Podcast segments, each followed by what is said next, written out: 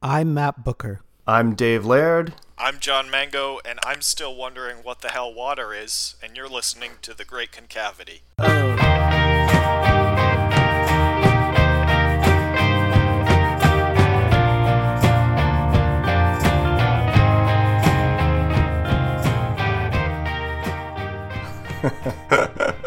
yeah, good one, John. Thank you. Very sweet. Yep. I I just taught that to my students today, so I figured I, I needed Oh, to yeah. include it. Nice and fresh. Mm-hmm. That's rad. So, John, welcome to episode 20 of The Great Concavity. Thank you. Uh, 20 episodes. That's Matt. We've uh, we've hung in there. I know we're getting close to one year, Dave. Yeah, that's true. I was thinking about that the other day. I think October 12th or something was uh was our first episode last year. I think about twenty Something like episodes in a year. That's a that's a pretty good pace for us. Yeah. Yeah, I think we were shooting for twenty four, but no one's perfect, right? Yeah, and then like life gets in the way of living and all that. But 20, 20 is is uh, you know, I'm proud of that. If we get Yeah. to forty in the next year, that's pretty good. Yeah. I I'm am I'm honored to be that. on the 20th. I d- would not want to be on any other one than the 20th one. So What about like 25? Is that is that more of a milestone? that's I don't good, know. but that- at that point, you know, then I can rent a car, and there's Oh, just true. too much responsibility. I I, I like it back here in the 20s. 20, 20 is perfect. Hey, Yep. Dave, why don't you do like um, a one second or 10 second um, inter, um, introduction of John and then Yeah. let him introduce himself? Okay, right. Sure. Yeah. So John Mango is someone that I met recently at the uh, third annual Wallace Conference in Illinois, which we just had a couple uh, recap episodes of. And uh, John, you and I met, I think, the first or second day of the conference, and we Yep. We talked a little bit. Yep. And then we randomly bumped into each other at the Bloomington Normal Airport on the way out. Yes. and you were like, "Hey, Dave," and I was like, "Oh, hey, John." And then we were on the same flight, and so we swapped seats with somebody. Yeah. And we just sat and talked for I don't know, like a good. How long was that flight to Minneapolis? Two or three hours or something. Yeah, yeah, I think Yeah. that's I think that's right. Yeah. Yeah, we just talked Wallace and scholarship and life and Yep. stuff Uh, like that. Video games. I'm pretty sure Israel was in there. Oh yeah, yeah. We talked about There was a lot of uh, stuff. My, We covered the whole experience living globe. there. Yeah, that's Yeah. right. We did. We talked about uh, music a lot too, and, Yes, that's and right, board yep. games and Yep. Netrunner and all that kind of stuff. it was great. And then talked for like another hour in the airport, and it was like it was like one of like the most like authentic and like transformative conversations I've had in, in as far as I can remember. Um, it was just such a such a rad, uh, just fortuitous few hours we got to hang out for. Yeah. That's sort of that's sort of how Dave and I met as well. That's right. Yeah. Actually, Dave mentioned that. He was like, "Man, this reminds me of meeting Matt." Mm-hmm. So, Yeah, that Yeah. was crazy. And that the year before, I guess it was in 2015, I got stranded in Chicago for like a whole day. And Jesus. I w- went around and bought a bunch of books and went to some bookstores and just brought them back to uh, O'Hare Airport and ran into Dave. And he was like, "What? What is all these books you've got?" like I, I had a mountain of books with me. I think I bought. I had like 28 books. how did you find 28 books in a in an airport? Carry on, and my carry Okay. on. Well, Okay. No, I went into town. I took the L train. I took the the L into Chicago and went to some cool bookstores. And I just had nothing else to do, so I went back to O'Hare to read them. You were smart. I would have gotten scared and just bought all the John Grisham books in the little kiosk there. Wow. Had to read that the whole day. I, I've actually read, I think, every John Grisham book, so I'm Oh, really? Caught, I'm I'm caught up there. So. Oh, nice. Oh, great. Um, so tell us what I'm compelled you to go to the conference in the first place. Give us like your background. Oh man. Um. Well, I, think it was a couple things. One, I really love David Foster Wallace, as did everybody at the, uh, conference. Um.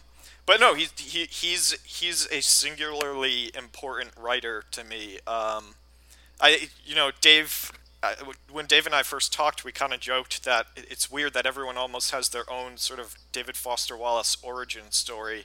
Um, but it, it just so happens that mine sort of is essential to my understanding of Wallace and why I like him so much and why I think he's such an important writer that needs to be taught and talked about and shared.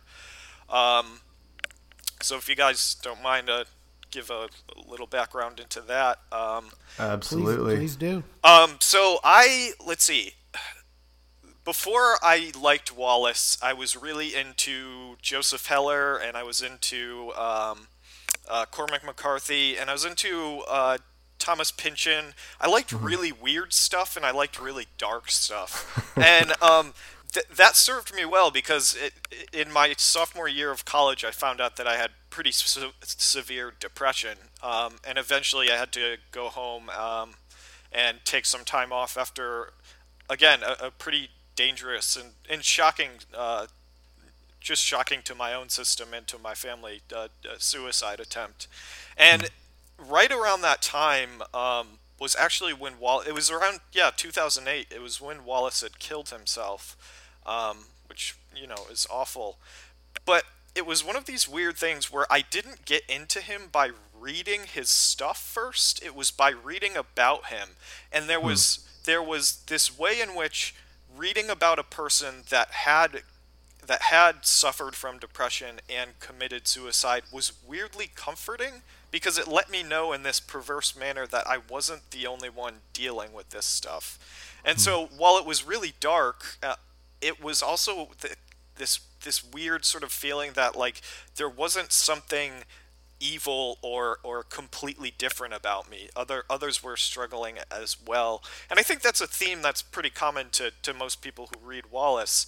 Um, but one of the one of the ways that sort of folds in on itself is that um, the more I read him, the more he was directly talking about depression, the experience of depression, and and not just one depression, but he was able to sort of give this uh, the whole visible light spectrum of different forms of depression. You know, in, in Infinite Jest, you have uh, the, the students who all have anhedonia because uh, they're unable to experience any kind of pleasure. And I knew that. I'd experienced that my whole life, and I'd never really been able to give it uh, th- that kind of voice. And then you have the, uh, I forget his name, the character who, who uh, is who wants the operation to get his like limbic system cut out i think because he's just in excruciating emotional pain all the time and he's really into the model trains. And i knew that too. And then there's the the the one with kate, kate gompert who's sitting there and she's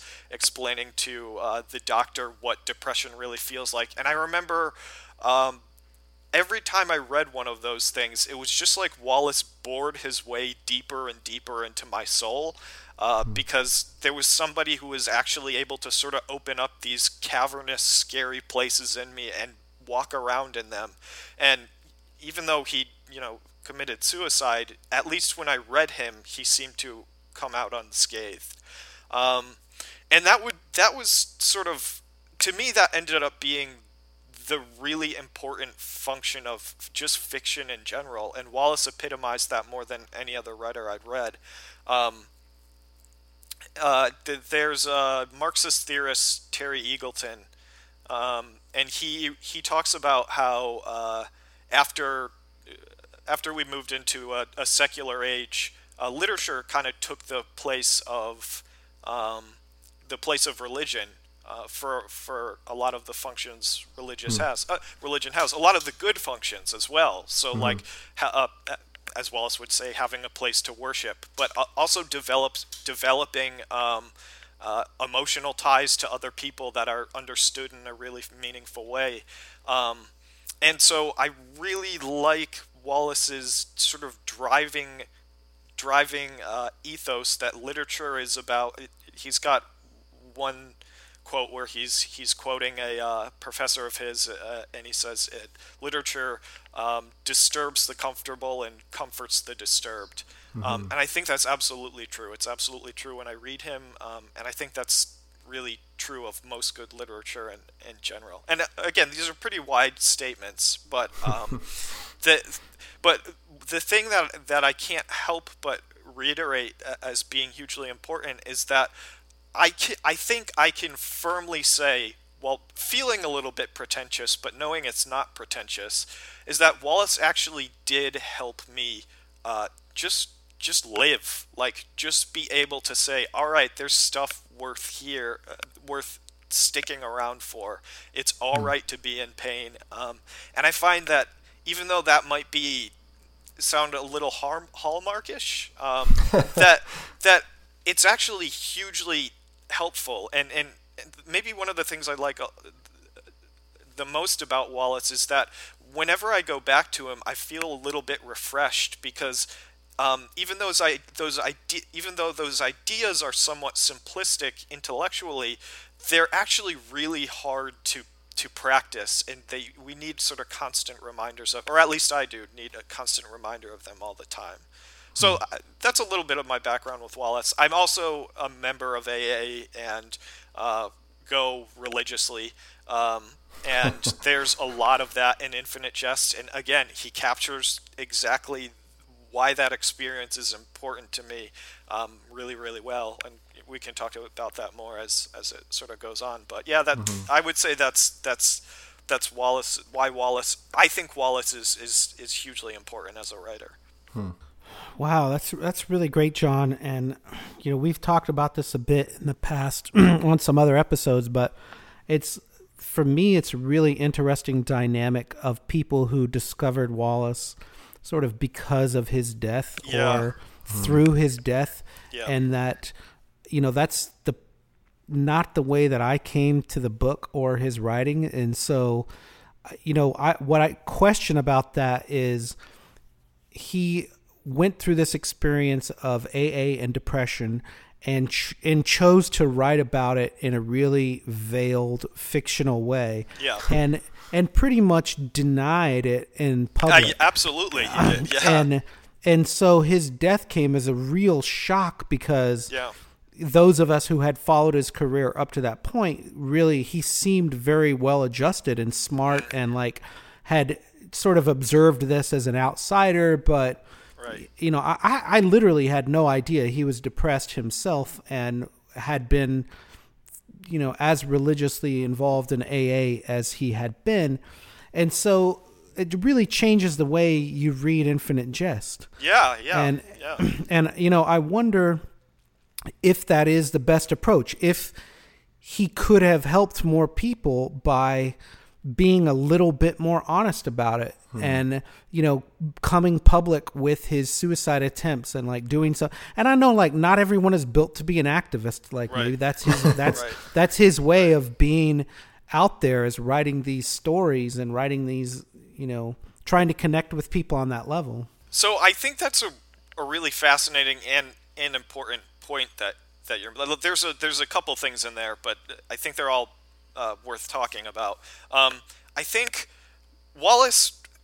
So uh, this also gets back to one of my my frustrations is that I don't know him as a person, and yet I absolutely feel like I know him as a person and can talk and can talk about his life authoritatively. I know that's not right, but I feel that way, and it's a, it's a bizarre thing that I think his fiction's able to do. And so, mm-hmm. um, Matt, you're you're you're total like I just watched the Charlie Rose interview um, with Wallace where he he just flat out denies he's he's like I did a little bit of drugs and my nervous system couldn't handle it. But if you if you read um, the DT Max biography, he did a lot more than a little bit of drugs. Um, sure. he he did a lot of them, and so one of the reasons that I feel comfortable talking about AA, but it's also kind of dicey to talk about AA, is that a, a lot of AA has to do with humility. And um, I have to be keenly aware that me talking about this to you guys does not turn into me thinking I'm a poster child for AA or even positioning myself as such. Well, and I was gonna I was gonna say there will there will probably be people who will hear, will hear this and will think that it's taboo for you to even say that you are in AA. I, I, I, absolutely, and I, I think that's that's uh, that's that's uh, missing the point of a, a big part of a a big part of AA. So one of the things they talk about is is don't promote it. I'm not hmm. here to promote it. I'm here to simply relate my experience about it, as it's something that is, I think, very uh, valuable um, to uh, talking about Wallace and understanding him. Um, mm-hmm. I'm not here as an evangelical for it because that's really not the purpose. I, I, one of the ideas that's important to AA is that it really only works if you want it, so just going in because someone else said you should is not a, is not gonna necessarily work. Um, But uh, again, I I I, I think um, I think that this idea of who was Wallace secretly is is really important because um, one of the one of the things that he's absolutely dealing with is this idea of hiding stuff all the time. Like that's one of Hal's main things that he enjoys is hiding his own drug addiction and whatnot. Um, Yeah. But Wallace himself is is is a very personal. Seems to have a hard time um, being able to parse out when he does want some of the spotlight and when he when he doesn't. Uh, I remember there was a certain interview in which he cops to admitting that he dreamed about receiving the Pulitzer Prize or the Nobel Prize and having all these shining spotlights on him, and then almost quickly retract, retracting it and saying that oh, that's that's terrible of me. Why why would I uh, why would I uh, ever want to do that? I think one of Wallace's problems was that he was constantly trying to deal with himself. And I think one of the things that he was constantly coming up against was this was the fact that um, he he recognized how important humility was. I mean, I think that's a big part of Infinite Jest. Um, and it there are lots of moments in his interviews that sort of give give way uh, sort of show that he really struggled with that kind of thing. So in um in uh of course you end up becoming yourself. There's that section of the book in which Wallace is talking about how much he treasures his regular guyness. And it's one of those really fascinating parts of Wallace where he's saying something, and by saying that, he's actually betraying that he might not really mean what he's saying, uh, which which happens a lot for him. It does, yeah. I don't know if that gets at your question at all, but No, I, I think it's a it's a really interesting point with with AA in general, and that in the you mentioned in the DT Max book, there's a point where he goes into rehab at Granada House. yes, And um, by the way, I, I think it's unavoidable to talk about his biography for the rest of his life. oh yeah, yeah, yeah, Just, I mean, just like it is with you know Hemingway, or, Hemingway. or Sure. Virginia Woolf, Sure. or Hunter S. Thompson, or some someone who's Dostoevsky, and yeah, I mean, yeah. well, especially with the suicide thing, you know, I Yeah, mean, it's yeah, like yeah. that's going to be almost inseparable. But yeah. he- you know, the the DT Max book mentions a thing. Um, you know, I'm very familiar with that book, and um, there's a point where he mentions when he first went into Granada House, he reads this pamphlet. It's really an essay by Lewis Hyde, and we've talked about Lewis Hyde on past episodes. He wrote The Gift, and Lewis Hyde wrote an an essay called Alcohol and Poetry, and it's uh, mostly about the poet uh, John Berryman Oh yeah, But- yeah, sure, yeah. but it's a, it's about a lot of other writers and sort of the idea of American fiction being tied up with drinking, and um, in there he, he makes an interesting connection with Berryman. And I'll, I'll talk a little more about this because it's been on my mind, but he really brings it back to um, irony, and maybe you can talk about this. You kind of hinted at it, and AA you know there is this idea i think that appealed to wallace that sincerity rules everything.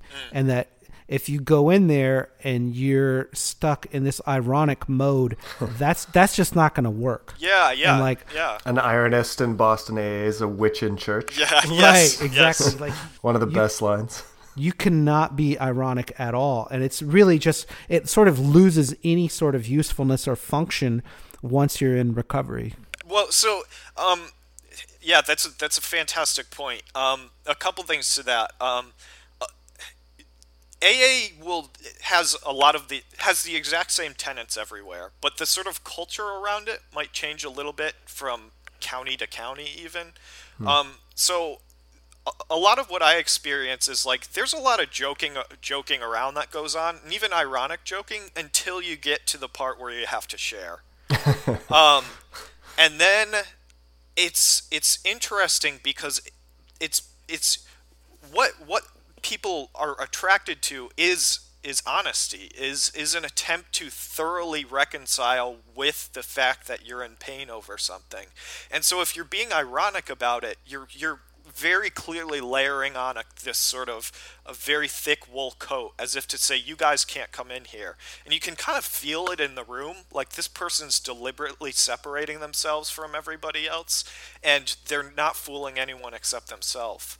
And so irony ends up becoming something that's just not helpful to to remaining uh, remaining a, a, few steps away from a drink. I, I think is what ends up happening. Hmm. So.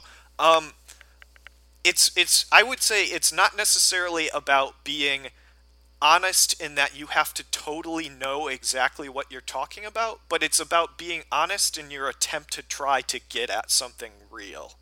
Does that make sense? Hmm. Yeah, no, that's a really fascinating.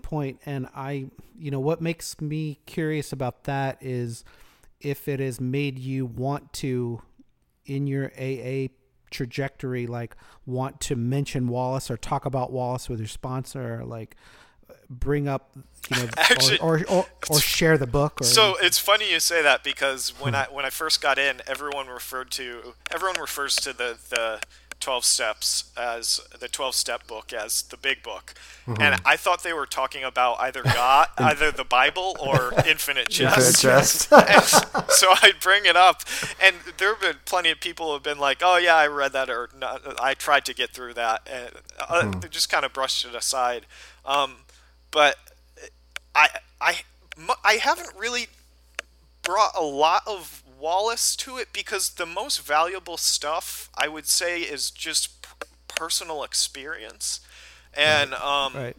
and and attempting to uh, get that across. I think where where the the the the um, overlap between AA and Infinite Jest really happens is when I talk to people outside of meetings and mm. they're looking for something that is really influenced by AA thought um, so it'll either be William James, um, the Boom, Verity, exactly. Yeah, yes. Varieties of a Religious Experience, which the tw- which the Twelve Steps book uh, actually Mentions. cites.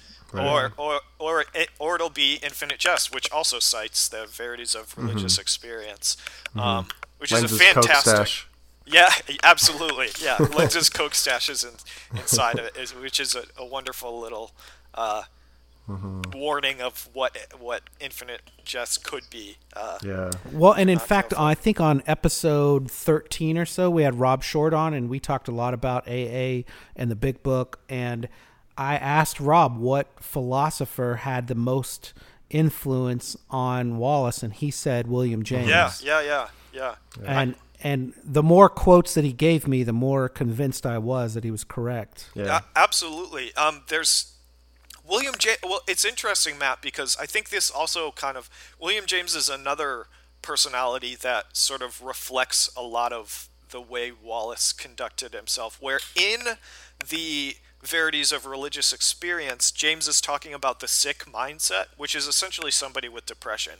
Um, mm. And he talks about a letter that a man sent to him in which the man described himself as being a kind of cadaver who could not move and for fear that the movement would make him feel worse and wanted to move because he was in so much pain simply by sitting there.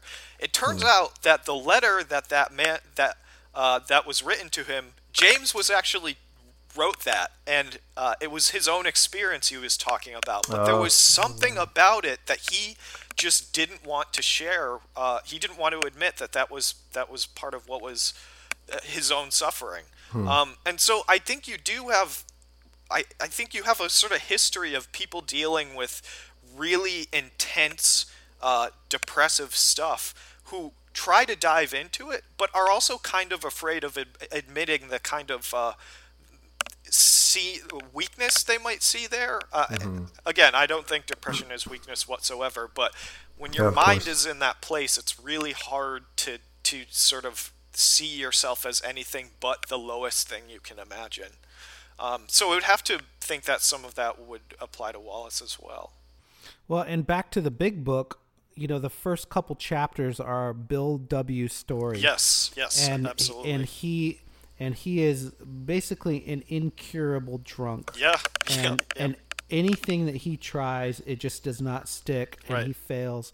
And eventually, he meets this guy who comes, who was also a drunk, and he Yep. comes to his Yep. house, and he's like, I, "I totally solved it." And he's like, Yeah. "How the hell did you do that?" Yeah. And he's just in Belief. total awe of the guy. No, and the guy says, uh, "I had a religious conversion." yes, Yeah, belief. yes, yep. And he's like, "Well, I tried everything else except for religion at this point." And you know, that was sort of an eye-opening thing to me that because you know, what we outsiders know of AA is that it is somewhat agnostic. Yeah, Is I- that I would it still allows say you to have is. like and it still allows you to have this idea of like you know, however you see the uh, Yeah, I- creator or a higher power. Right, right. I, I think one of the so this gets into a lot of uh, Wallace stuff, and I think it's one of the reasons that I like AA a lot is that it's God as you know Him. So really, any like I know people who use God as an acronym, and they say it, consider it group of drunks, um, and it, it, it's it's sort of the power of the group itself of being a part of something larger that keeps them sober sober. But i think ultimately aa is this extraordinarily pragmatic um, and compassionately pragmatic um, way of looking at simply having a really hard problem that puts you in the middle of two things that's nearly impossible to escape. Um, and so it there is a kind of religiousness to it in that there are some key tenets that you don't want to violate like don't drink don't use come to meetings get talk to your sponsor work the steps. But then all of the details are sort of filled in by our own experiences and um, so the idea of some kind of religious conversion is different for every single person and comes di- comes around in a different way for every single person. I also think it's one of the reasons that the the scene that's closest to a religious conversion for Don Gately is that scene where he saves uh, Randy Lenz because we don't get like this detailed interior monologue. We simply see the action of what's going on um, and are left to interpret what's going on inside of Gately to ourselves, which is very reminiscent of the way AA works. That they call it a program of action. Um, So I, I, I think that, that that kind of ethos uh, it shows up in, in in Infinite Jest a lot. You're confirming my thesis right now, John. Thank you. That's what I came here for. It was really a plant to confirm Dave's thesis. oh, good. Phew. Well, and and what else interests me about that, John, is that it's it's sort of a last resort, right? And Oh, absolutely. it- yes. in Bill W.'s story in the Big Book, you know, he doesn't want to deal with religion until he Right. literally has tried everything else. Yeah. and that's sort of the the John Berryman story too. In that pamphlet, or if you just read a biography of John Berryman, Mm. you'll see that he tries everything. He goes to rehab multiple times. Yep. And he, around, I think in 1970, 1971, he reports that he does have a kind of religious conversion that he can't explain. And Uh, I mean, it's just very rare for a guy who totally denied it for years. Yeah. And, you know, fought against it actively and just said, like, I'm an atheist. I have nothing to do with this. And, you know, would lie about anything just to get another drink Yes. and then but then later on admits like i actually did have kind of like a religious Right. experience in this I mean, hmm. I And so- I think that's really important, Matt, and I, th- I I can give you my experience with that. They call it the gift of desperation, which really means you're suffering so much that you don't know you have no other options. Like like maybe if maybe logistically if someone stepped back you could be like oh you could go and talk to this person A B and C but you conscious in your own consciousness just are, have run out of options and you somehow have gotten lucky enough to uh, come across this thing which you've reviled or just been totally as Don Gately is like you just don't care about it. There there's there doesn't seem to be anything to do with it. You haven't spent much time thinking about it. Um, it's kind of like bare knuckle uh, sort of religiousness where the I'll, I'll put it this way. The steps are written in a really fascinating way where the first step is to admit that you're power that you are an alcoholic. Um, Right. And that uh, you are powerless over alcohol or any other mind altering substance. The hmm. second is to admit that there is a power greater than yourself. Now, if you've admitted the first, you've already admitted the second because you've admitted that alcohol is more powerful than you. And the hmm. third is to admit that there's a power that can restore you to sanity. That's where the I think one of the biggest leaps of faith comes in because hmm. that's where you have to say, "All right, yeah, I'm I'm I'm uh, uh, alcohol is more powerful than me, but what if something could help me? And so it's this really sort of subtle way of of sort of going in and asking people to be willing to build uh, to to learn how to trust again, to, to Right. learn to, how to have some kind of faith again. And there's a lot there's a lot of other stuff that goes on, right? You're you're surrounded by a group of people that really want to help you. You're uh, give you're given time to have intensive moments with people that that also want to help you. Um, but but I do I do think that sort of very subtle uh, hinting at something bigger than yourself is is the kind of logic that Wallace follows uh, through Infinite Jest to sort of bring us to our own uh, sort of spiritual awakening. Right.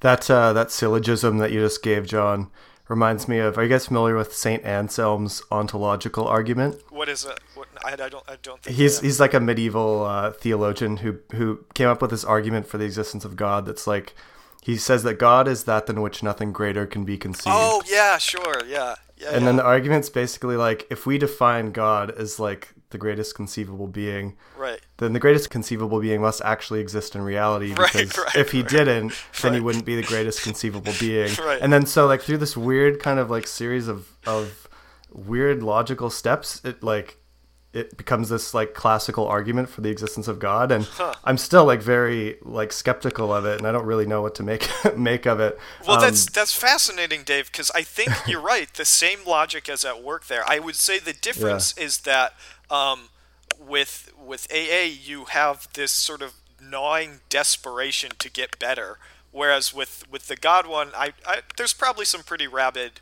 Uh, monks or whatnot that that really need that to be logically true, but there may not be as pressing uh, uh, and immediately pressing. we'll get edmund we'll get edmund back on the show to Yeah, talk yeah, about it next time yeah.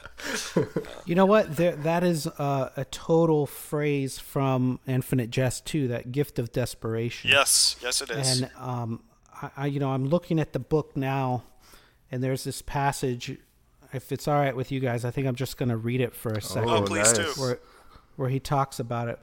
And he's talking about Gately, and he says, of course, he hates them, the crocodiles, for making him feel like he fears them. But oddly, he also ends up looking forward to a little sitting in the same, a little sitting in the same big nursing home cafeteria with them and facing the same direction that they face every Sunday. And a little later, he finds he even enjoys riding at 30 kilometers per hour tops and their perfectly maintained 25 year old sedans when he starts going along on the white flag commitments to other Boston AA groups. And he eventually heeds a terse suggestion and starts going out and telling his grisly personal story publicly from the podium with other members of the white flag, the group that he gave in and finally officially joined. This is what you do what you do if you're new and have what's called the gift of desperation and are willing to go to any excruciating lengths to stay straight. You officially join a group and then put your name and sobriety date down on the group's secretary's official roster, and you make it your business to start to get to know the other members of the group on a personal basis, and you carry their numbers talismanically in your wallet. And most importantly, you get active with your group, which in Gately's Boston AA, active means not just sweeping the floor after the Lord's Prayer and making coffee and emptying ashtrays of Gasper butts and ghastly spit wet cigar ends, but also showing up regularly at specified PM times at the White Flag Group's regular haunt, which is the elit. The final E It was supposed to be the elite, but the E ran out. Uh, elit diner. Anyways, I'll end it there. But that that gift of desperation it comes up several times in the book, and uh, it definitely made an impression on me because you think desperation is not a gift, gift. right? It's, Right. it's Well, counterintuitive. and there's some there's a lot of complexity in that because I remember the first time I read this book, I was still out drinking a lot, uh, you know, having a hard time, um, and so I, I kind of like glossed over this stuff. It was interesting to me, but it didn't resonate with me anywhere. And then when I whenever I read it again, there's this glowing joy to it. Like the whole time this is happening, yes, there, yes, Gately is struggling, yes, but but I but I can feel the kind of wonder that comes along with it. With how the how the how the fuck is this actually working? It's working, and there's something I think that I think that's why I love the um, the scene with the the Irish guy who who takes a solid dump for the first time, um, because it's really a turd with a pulse. Yes, yes, absolutely. It, it's really lovely, but it's also lovely because it's so incredibly joyful. This guy is describing this sort of transcendent moment, and he's describing it through shit. And it, it's such a cool, um, for me, it's such a, a, a cool juxtaposition of of uh, literally taking human garbage, human feces, and uh, tr- sort of transmogrifying that into something that it represents something really beautiful, which is somebody actually recovering. Um, yeah. There's so the book. I think after having gone through this stuff for me, it's incredibly sad. It is also funny, but it's also joyful in parts, and I didn't get that the first time through. Well, and I think it, yeah, I think you're right. I just want to say I think you're right that it is a triumphant thing for him that he is writing this after breaking through a real Yes. mental barrier in his Right. life, Right. and that he he came very close to dying Oh yeah, in ni- 1989, 1990, Right. and he he survived. And I think his way of sort of thanking the universe was by telling this story. Yeah. And I, like I said, I just didn't realize at the time that it was basically autobiographical. Right, right, right, right. There's that uh, that part in the DT Max book where uh, DT Max gets in contact with um, the guy that Don Gately is physically based on, and the guy's Yep. r- really frustrated, and he says the guy was Big just Craig, yeah, that's right. Thank you, Big Craig. Big Craig. He was just he was mining us for material, which Yeah. Well, he asked him. He was like, "Hey, what was your impression of him?" And he says, "My impression of him was that he was a writer who was just there mining us for material. he was looking for material." that's right. That's right. Again, we have the the very weird complexity of Wallace trying to work out what's okay and what's not okay when it comes to public performance. Yeah. But Totally. the woman who is based on um, Pat Mont- Montesian, who was the real director of the Granada House, Granada. you can go and listen to some interviews with her, and she kind of says the complete opposite. You know, No she kidding. says that oh, I'm gonna have to yeah, listen to no, that. sh- you should listen to it. It's on Boston Public Radio, and sh- we'll we'll link to it in this episode. Yeah, but she great, says, you know, Wallace really cared about uh, these people and really was humble. I and believe you he know did. what? Yeah, yeah. And he he very easily could have just said, "Oh, I'm this published author, and I'm Right. I'm I know better than you guys." But he n- literally never did that, and Right. was very good at at taking direction. And I mean, maybe you can speak to that a little bit about like what kind of humility it takes to Oh like shit! come in. Yeah, absolutely. um, I would love to tell that story because it, it's one that reminds me that I need to humble myself. Maybe right at, right now, actually.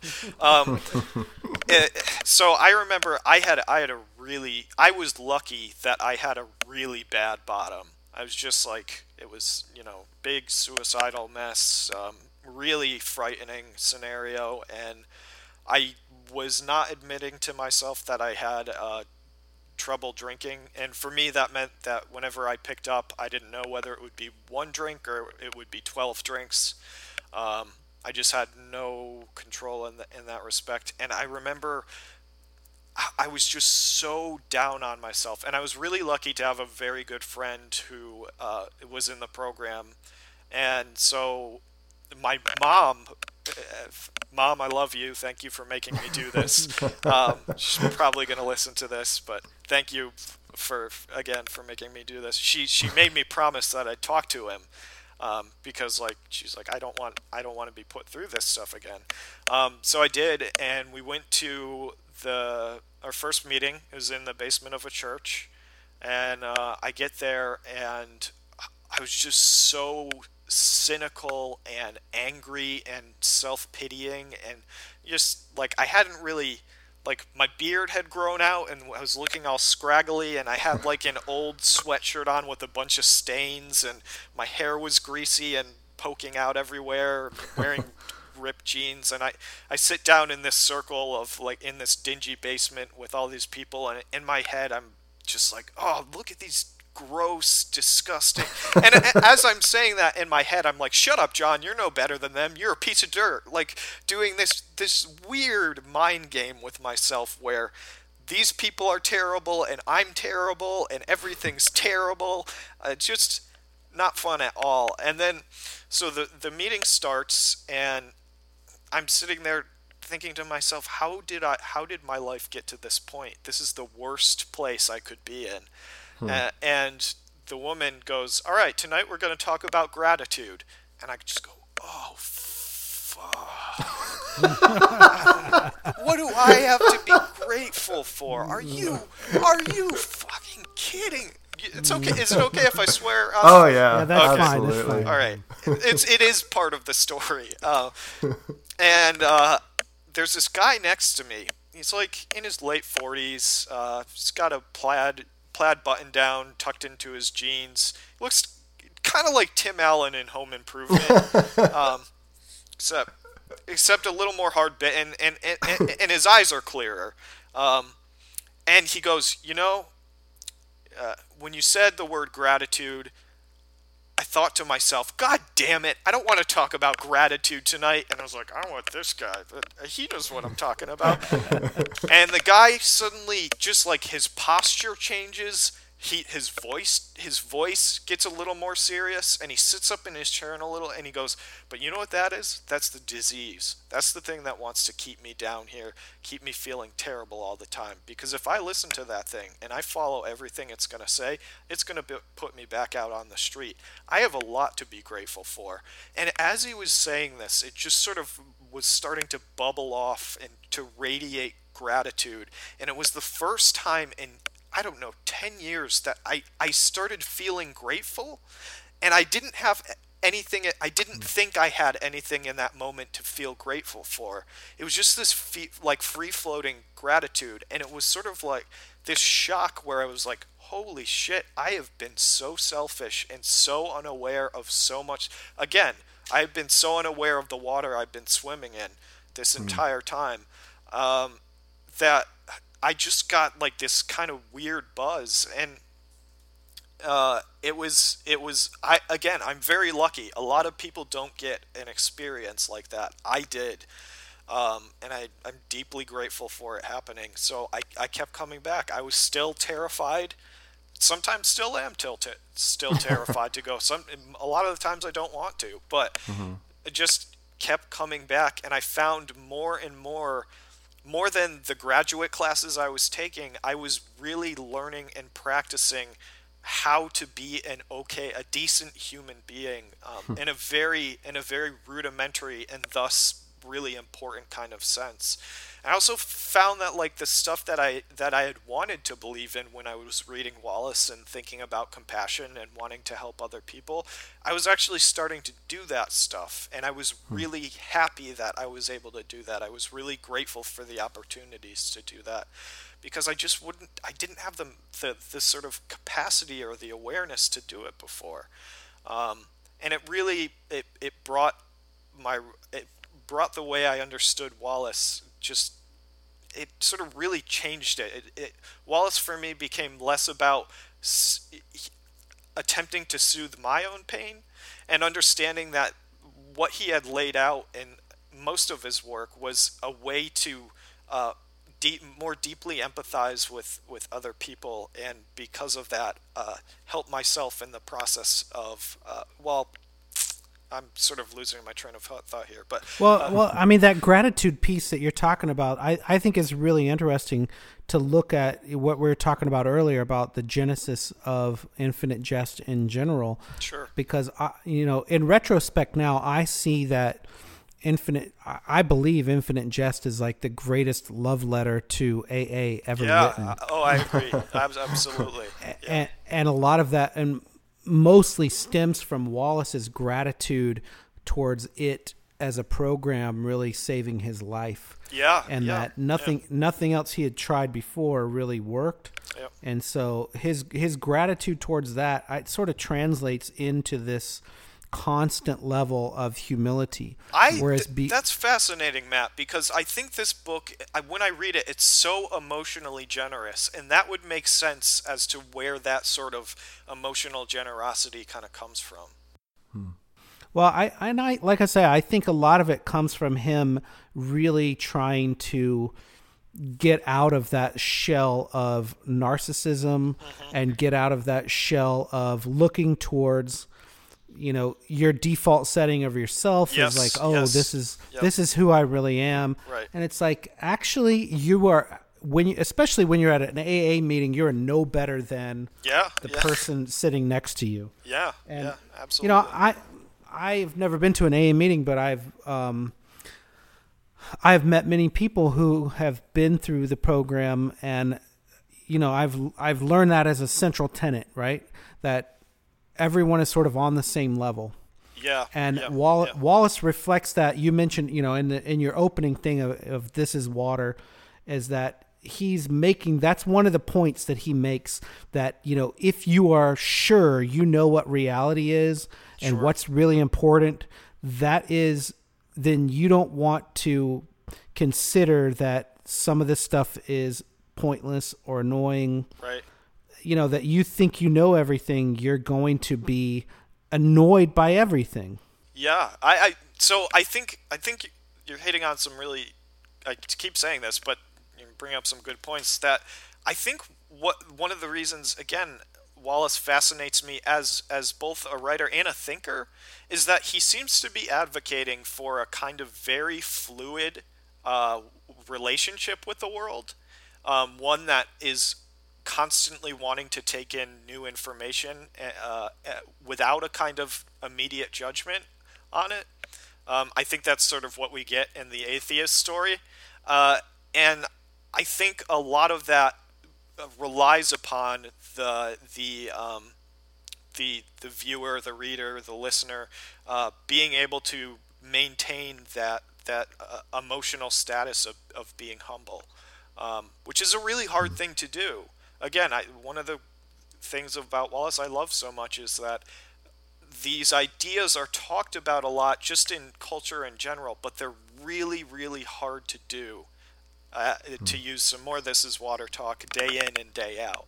Right. Um, well and the the other thing that really strikes me about that what you're saying is that it's a really old idea yes, and that absolutely. we're and that we're talking about ancient religions Ancient here and we're talking about yeah we're talking about William James and that you're talking about this is not something that is really revolutionary that it's something we're just blind to because Yeah. we're living in this sort of modern condition where we choose not to see it Right. and even this idea that depression and alcoholism is a choice right and that ha- happiness is a choice this is an old old treatment of depression theory that goes way back to our first ideas of depression and and I think what Wallace struggled with, maybe you can speak to this a little bit, is that when you describe it to someone else, it sounds like a cliche. Oh, a- And it's absol- like- absolutely.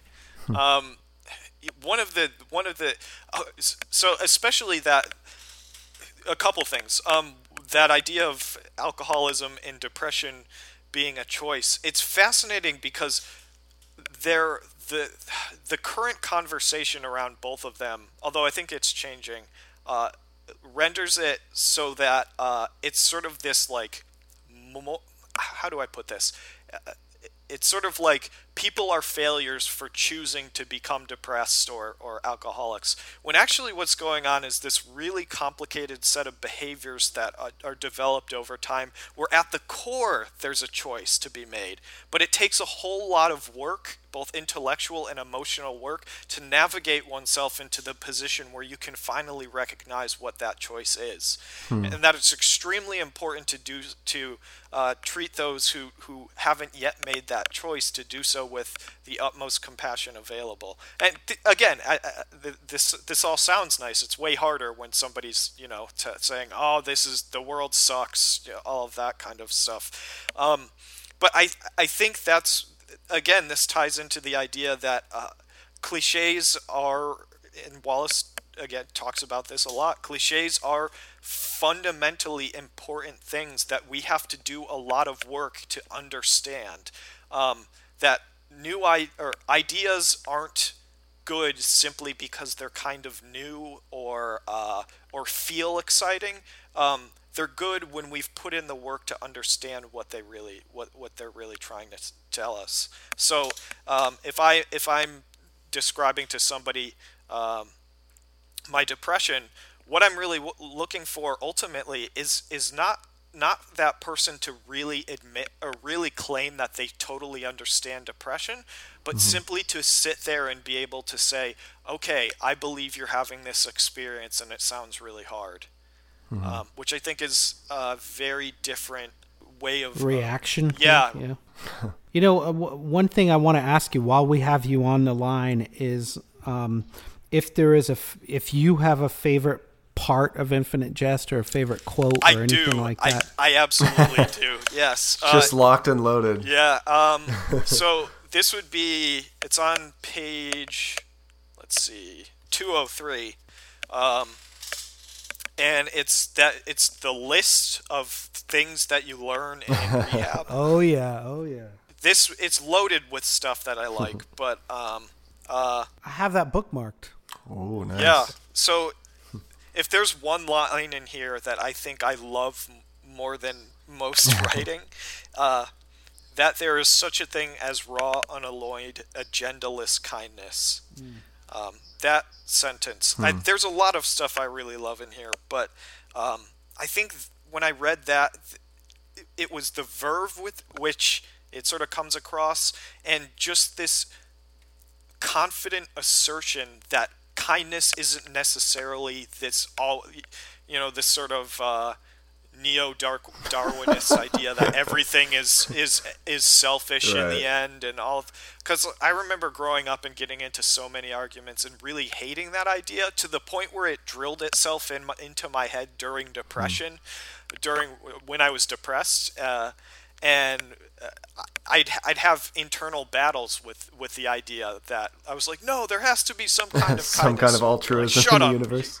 yeah, yeah, yeah. It, and for to read something that um, was 175 pages into this massive book that would be even longer, that just flat out stated it, didn't care at all about being subtle in that particular manner was the whole so... show don't tell thing. Oh, absolutely. Right. But I loved that he had the willingness to just tell in that moment. It seems mm-hmm. like a perfectly right thing to do because maybe there are some things that we should just tell, that we should hmm. just say, and I think that's one of them. Um, hmm if, to me, it's sort of a radical celebration of, of the really good parts of us, the light parts of us, the parts that, as he says in his interview um, with uh, McCaffery, uh, we should give CPR to, right? Mm. Mm. Going back to that statement on page 203, I'm looking at my origin, my old copy, now 20 years old of Infinite Jest. On the page before, on 202, I had underlined three sentences three times no kidding. And, yeah, it's the sentences that say that you do not have to like a person in order to learn from him, her, yes. it. Yes. And that mm. that yes. loneliness is not a function of solitude. Yes. And oh, absolutely. Per um, Donald Trump, that evil evil people never really believe they are evil, but rather that everyone else is evil. Right? Oh my God, that's such that's so that's fitting, very on the nose. Right? I think there's another one in here that's like the most uh, uh, uh, the mo- the scariest people are the most are, are the most scared, something along those lines. Um, Oh, that's yeah, good. that fits with Trump as well. Yeah. I think. Sure does. I want to ask Dave if, if he has any other favorite quotes, but one that I've been thinking about a lot too, which um, when you're talking about AA, it leads me back to a thing. Um, it's on a couple of different points in the book. Page 952 is one where it's the kind of a fake cliche motto of the tennis academy that says life is like tennis and that those who serve best usually win. And that and that I just love like that he put crap like in there, sort of ironic but sort of serious. Yeah, yeah, Yeah. yeah, absolutely. Well, I, I think one of the They- thing. Go ahead, go ahead, Matt. I was just gonna say if Dave wanted to chime in there with any now that we're just like riffing on Infinite Jest favorite quotes. Um, wow, really putting me on the spot here. I don't have anything prepared.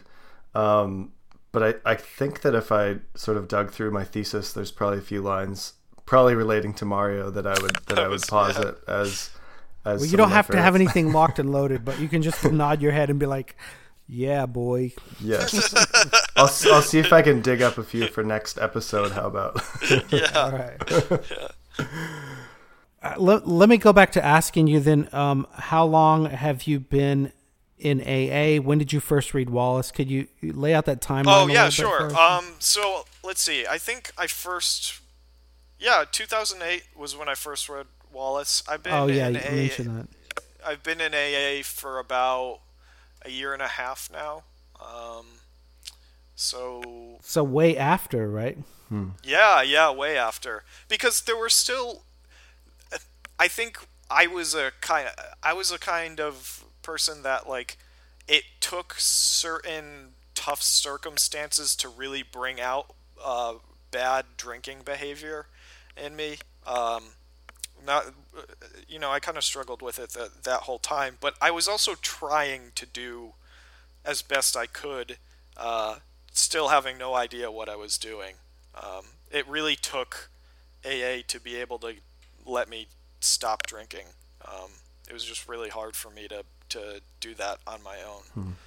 Um, so I think when again that's that's why uh, I kind of talk about Wallace uh, pre getting uh, getting sober and, and then reading him sober is that th- there's still a lot there for people who or for me when I was suffering a lot. Um, the book is vast and uh, nuanced enough so as not to preclude any readers who don't directly deal with the struggles of getting sober.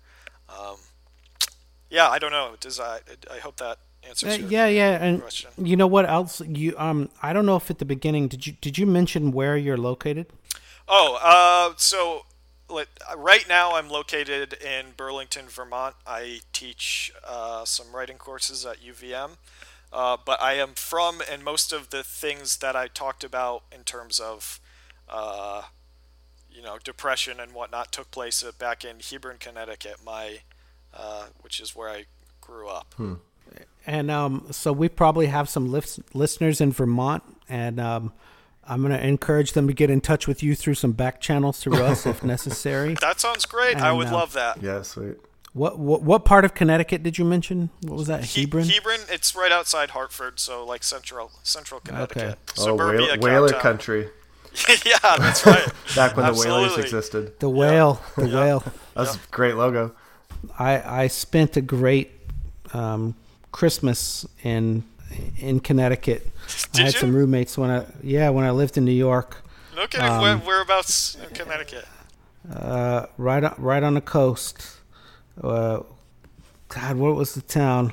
This has been now. I'm going back 15 years. Um, Norwalk. So Oh Norwalk, yeah, down toward. Okay. So if I could do And a, a quick, Also, the name of a virus. uh, is it? Was it Norwalk virus? Yeah, I, I contracted it a few years ago. It's just, like, it's just like a really bad flu, and it, it just wrings you right out. It's terrible. That sounds awful. So way to Dave, go, you're always getting city sick. after that, guys. Um, so in your like personal trajectory here, John, you so you've you know been reading Wallace for almost a decade now, Yeah, and now yeah. you're a grad student, right? Yeah. Uh, well, I technically done with the grad work part. Of Oh, you're fu- but- you're fully finished, right?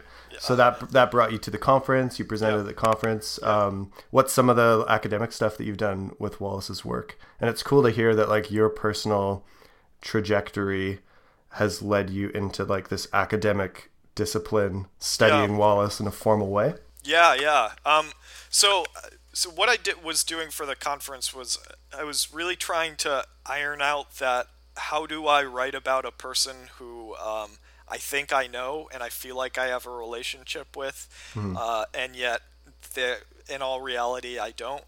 Um, and it, it had to do with uh, let's see, the joke uh, in in Infinite Jest. Um, and the Infinite Jest as entertainment, and then um, the Suffering Channel because I was looking at the way Wallace represents uh, the artist's processes of creation, um, and I was trying to get, I was trying to just see, like, look through his eyes. All right, what what does Wallace see the the function of art being? Um, and there's uh, there's something I think really neat when you compare the joke to uh, Infinite Jest. The joke is uh, himself's most uh. Après garde. Yeah, yeah, yeah, yeah. Right, and, and also like his it lines up with his intentions in which he just hates the audience. And Yeah. so he's literally playing a joke on them, and it just repels them whatsoever. And then Infinite Jest is it's a lot of things, but one of the things is it kind it's kind of a desire for him to help Hal find a voice and for him to find a voice himself, but instead he's too um, he seems to be too uh, mollifying of the audience in which he has a mother figure um, apologizing for um, uh, birthing you into such pain, which is a really easy way to anesthetize a viewer into sort of feeling okay now, but not challenging you to do anything. And if you look at a kind of middle ground, you can see Wallace saying that there's there's there's needs to be a provocation, but there also needs to be an understanding of the kind of pain uh, on the reader's part. But um, so that that was what that paper was trying to get at. I don't know if it was fully successful. I think what I really want to do, I I, I think what I really am trying to do now is um, bring about a certain kind of uh, vocabulary of emotional literacy uh, that's driven by Wallace, because I, I think something that's that is really important to teaching, uh, to teaching writing, and to just again literature in general is that it it for me it it helped me understand my own inner world and thus the inner worlds of other people, uh, and because of that, I think helped me become more compassionate and uh, helped me be willing to wade into the pain of another person rather than just be like, "Oh, get away from me! You, you, that that that hurts." um, and so it'll be using philosophers like Hegel, um, which we we don't have to get into here if, if we don't have time because that gets really erudite really quick. Oh But, yeah. uh, I'm do you know that? Uh, you know that Let's George. Saunders? How he talks about uh, the first time he met Wallace, and they were like, having breakfast, yes. and he was like really scared that they were going to start talking uh, Yes. like deconstructionism Hegel. or Derrida a- was going to come up, and yeah. Saunders was terrified of that, and then they just talked about like normal life stuff. about yeah, yeah. Wallace asked stuff, him about like the schools for his kids and yeah, yeah, yeah. which is great. I, I mean, I love that connection because Saunders, to me, is the biggest torchbearer. I mean, he does his own stuff in his own right, but he's the biggest torchbearer of uh, of what Wallace was doing as well, Yeah. which was this very compassionate approach to the pain of other people, Yeah. um, and sort of invoking us to to try to reconcile or try to deal with that. Um, but so all right I'll, I'll, I'll very briefly give you the, the, the hegel idea i think one of the things i also like about wallace is he dives into the problem of solipsism very deeply um, which to me is a terrifying thing especially experiencing depression. Hegel in his subject object relations which is to say me being a subject or a consciousness that experiences itself um, is always going to relate to you guys as objects or things that are not immediately uh, uh, uh, made aware uh, and urgent to me. Um, and the interesting thing Hegel does is he says that this the object is always a part of the subject, um, which essentially dissolves that barrier that keeps solipsism alive. Um, and he does this through a few different logical moves. Um, one of the biggest one essentially being that two two subjects uh, sort of constitute each other. It's only through me recognizing myself through your eyes or voice that I'm able to then uh, really feel as if I'm a full subject. Um, which is a, a really fancy way of saying that because we're talking, I'm able to recognize myself as being a person, which means that I have to then recognize you as being a person. And I think that's a hugely important uh, f- fundamental shift away from the sort of enlightened uh, uh, individualism that that tends to be the basic model of how we view humans as sort of like people that interact with each other simply because it's for our mutual benefits. Instead, he's saying no. On a on, on a phenomenological level, we're totally enmeshed with each other, um, and from there, I think with that standpoint, suddenly feeling somebody else's pain. Um, and really attempting to understand it and sit with it uh, because they're presenting it to you. It, it's no longer. It, it becomes almost a mandate to do that as it's a part of who as it's a part of our basic makeup to do so. Rather than saying oh that person makes me uncomfortable because they're sad. I don't want to have any part of their sadness. That becomes the bizarre behavior. And i think to me that's a hugely important shift in the the the way we approach um, what an individual is, what a community is, how it is we really interact.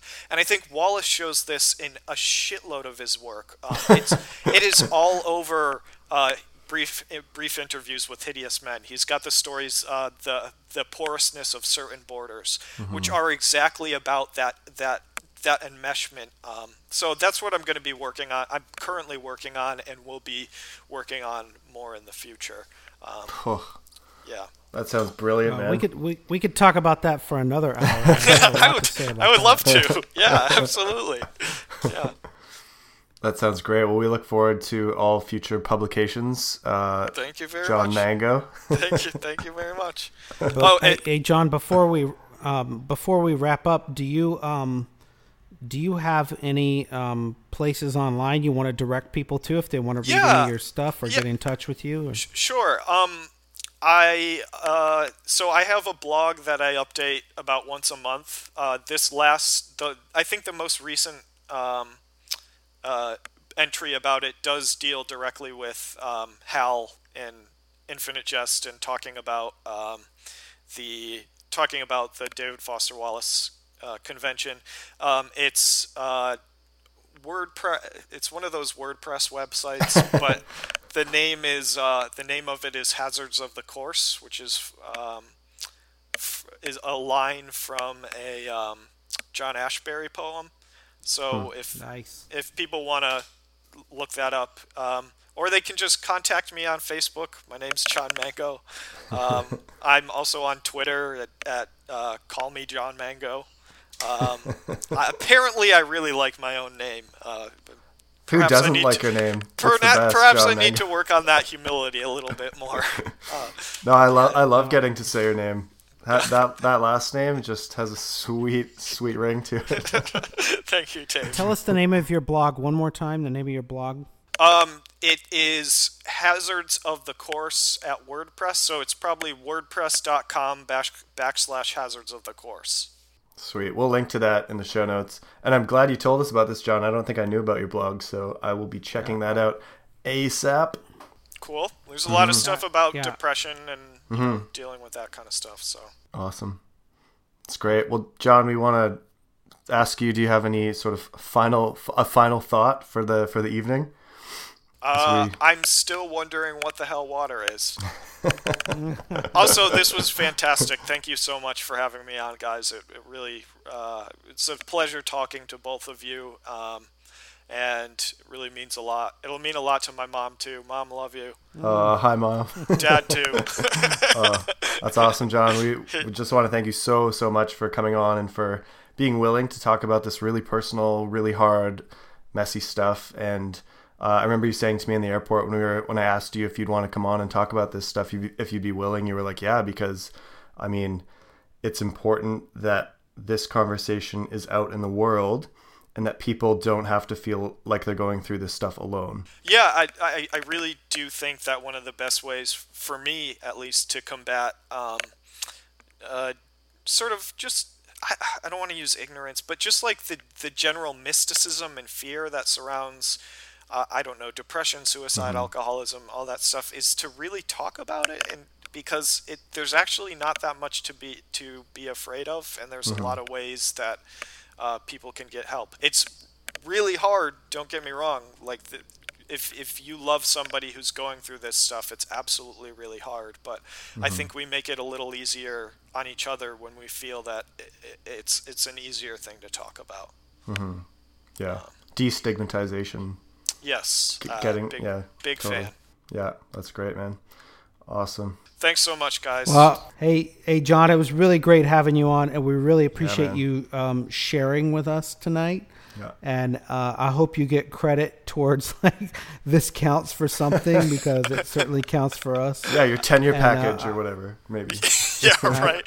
No, Put I, it on the CV. It was, it was, a pleasure. It was a pleasure to be here. and and like every every good conversation we have on the show, I feel like it could go for another hour easily. Like it went oh, by yeah. so quickly. Absolutely. Just because like I really enjoyed your stories and uh, what you. you. had to say. Thank you. Yeah. I, that that means a lot to me. Thank you very much. Yeah. Uh, it was fantastic. Great, yeah, dude. Great. And we haven't even like talked about music or right, yeah, or, or board games oh, or let's, video let's games do like, or anything Let's yet. do like two minutes on Netrunner. You guys both oh, play Netrunner? Yeah, yeah, yeah. Okay, yes, this is my dream come true. Okay, Okay. so John and I started talking about board games in our conversation Yes. at the airport. Yep. And of course, you know, any time, any window, any marginal window I have to drop Netrunner, like I take it. And Rachel, my wife, is profoundly embarrassed by this, but I do it anyways. um, so, John, you were like, "Yeah, that sounds cool." I described the game to you, and so you went out and bought it. You and your friend. I did. and- I went with my friend Mark Hengslinger. Uh, hi, Mark. Yeah. And uh, and I, I was like, Mark, we, I, I think you'd really like this Dave guy, but we absolutely need to go go buy this game. And so uh, we went So you out. like pitched me to the guy before you pitched the yeah, game to him. I I, did. like, I like that. John. did. that seems to be a running trend with me is to know the person before the product. And then, uh, so we, Mark and I sit down and uh, Dave s- sent me the, you know, like the online uh, Like tutorial walkthrough, video. yeah, or tutorial. Yeah. And I read the book a little bit, the the handbook a little bit, Mm-hmm. but uh, I didn't realize how uh, like Byzantine parts of it could get. Nonetheless, Mark and I sat down outside on a windy day and spent two hours parsing our way through the first game, and it was amazing. It was so neat. I had never played a game like that, an asynchronous. Yeah, think they call it? asymmetrical. yeah, asymmetrical kind of game like that before, where like I was this corporate entity and felt like this huge power, hugely powerful, and uh, he was the scrappy hacker, and so uh, we got to play it a few more times, and it just sort of one of the things that really opened up to me about it was that there's there's a lot of like poker face kind of stuff Oh, yeah. involved in it, Big and that time. is some of the f- most fascinating stuff. Is that Totally. somehow somehow in the midst of this uh, game that that that has rules that are as strict as magic, there are these Mm-hmm. moments for uh, uh, for trying to like. F- fake out the other player and mark took advantage of me a whole bunch of times because uh, i was like i think you left this open because you're you, you know one of those things so i'd attack Yeah. and, and get a get uh, tracked or something like Yeah, that but totally. i it's it's it's really good i actually i hung out with mark today and we didn't play it i don't know why Oh, yeah. we should Oh, yeah. should have played Well, it again. Can you say the name again? It's Android Netrunner. That's right. that? Android Netrunner. Uh, I'm actually gearing up to go to to Roseville, Min- Minnesota. yeah i meant to of ask November, you about that yeah uh, for Netrunner World, the World Championships. I Are you will. I will get my ass handed to me. I'm sure of it. Because can you live tweet it or something Yeah, I could. I could do some live tweets. I think that would be appropriate. I'll do them from the Concavity account and just like Yeah, flood yeah, everyone's. Uh, flood everyone's. currently 12 year old is hacking my ass off Yeah, yeah. Well, that's great, John. I'm glad you picked it up and have been enjoying it. Oh, it's such a good game. can't recommend it enough to people. Yeah. Yeah, absolutely. It will take over your brain though if you let it. If you really get into it. I'll just start there- thinking There's a those- caveat there. caveat emptor. Yeah, yeah. So Dave is second only to David Foster Wallace. His level of commitment to Netrunner, I would say, is second only to David Foster Wallace. Yeah, those are like those are like my two main jams. Uh, if you follow my Instagram or my Twitter, it's like those are the two things. So, yeah, I could I could happily do a podcast about Netrunner, but there's already a ton that are fantastic. No kidding. Um, I have some friends in Vancouver uh, who do one called Terminal Seven. It's just like Oh, yeah, yeah, oh, ban- it's mentioned that. bananas. Yeah, yeah, it's really good. that. My right. friend Jesse does that. So Jesse and Nels. So if they're listening to a David Foster Wallace podcast ever, you know, hey guys, way to go, keep up the good work. yeah, cool. Well, awesome. Thanks again, John. We really appreciate it, man. And uh, keep us posted with all of your future Yeah, I Wallace- would. Wallacean doings. I, I, I will be sure to. I'll, I'll, I'll send you uh, emails from time to time and Right keep in on. touch. That's this was great. this was great. Th- thank you, th- thank you for uh, letting me talk to you guys. I Oh, had, had a Our real pleasure, man. blast. Our pleasure. If, Our uh, pleasure. if people want to email us, uh, other than John, Matt, where can they get a hold of us? We're concavityshow at gmail.com. We are at Concavity Show on Twitter and Instagram. And we are Concavity Show if you search on Facebook. That's right. Oh, also, okay, I'll, I'll, I'll mention two things. Lastly, I did think of a quote that I love in Infinite Jest in Good. in the midst Throw of us talking. Uh, Throw it. In in Mario's tennis video with Hal, tennis and the Feral Prodigy, the line that that opponents and nets can be mirrors Huh. is a line that I really love. Yeah, that's really Um, good. Like thinking about self reflection, and especially in the context of like competition, s- athletic, you know, sport, and all that kind of stuff. The idea that you can not only learn from your opponent, but learn from your own reflection in the net is uh, something worth thinking about, I think. Huh. Um, which goes a lot to the themes of what we've been talking about for the last hour and 20 minutes.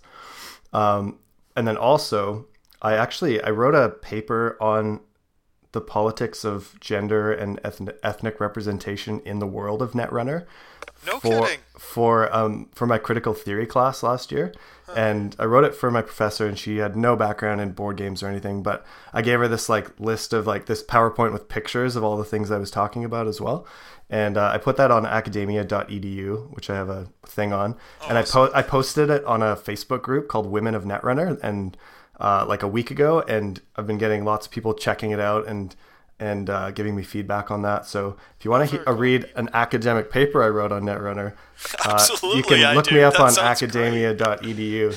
it's called Hacking the Future, um, the politics of representation in Netrunner. That sounds really cool. Yeah, that was fun. That was maybe the most fun I've ever had doing an academic paper. Were You're like playing some games of it as you wrote it. yeah, until I had all my cards on the table and everything. Yeah. It's rad. all right.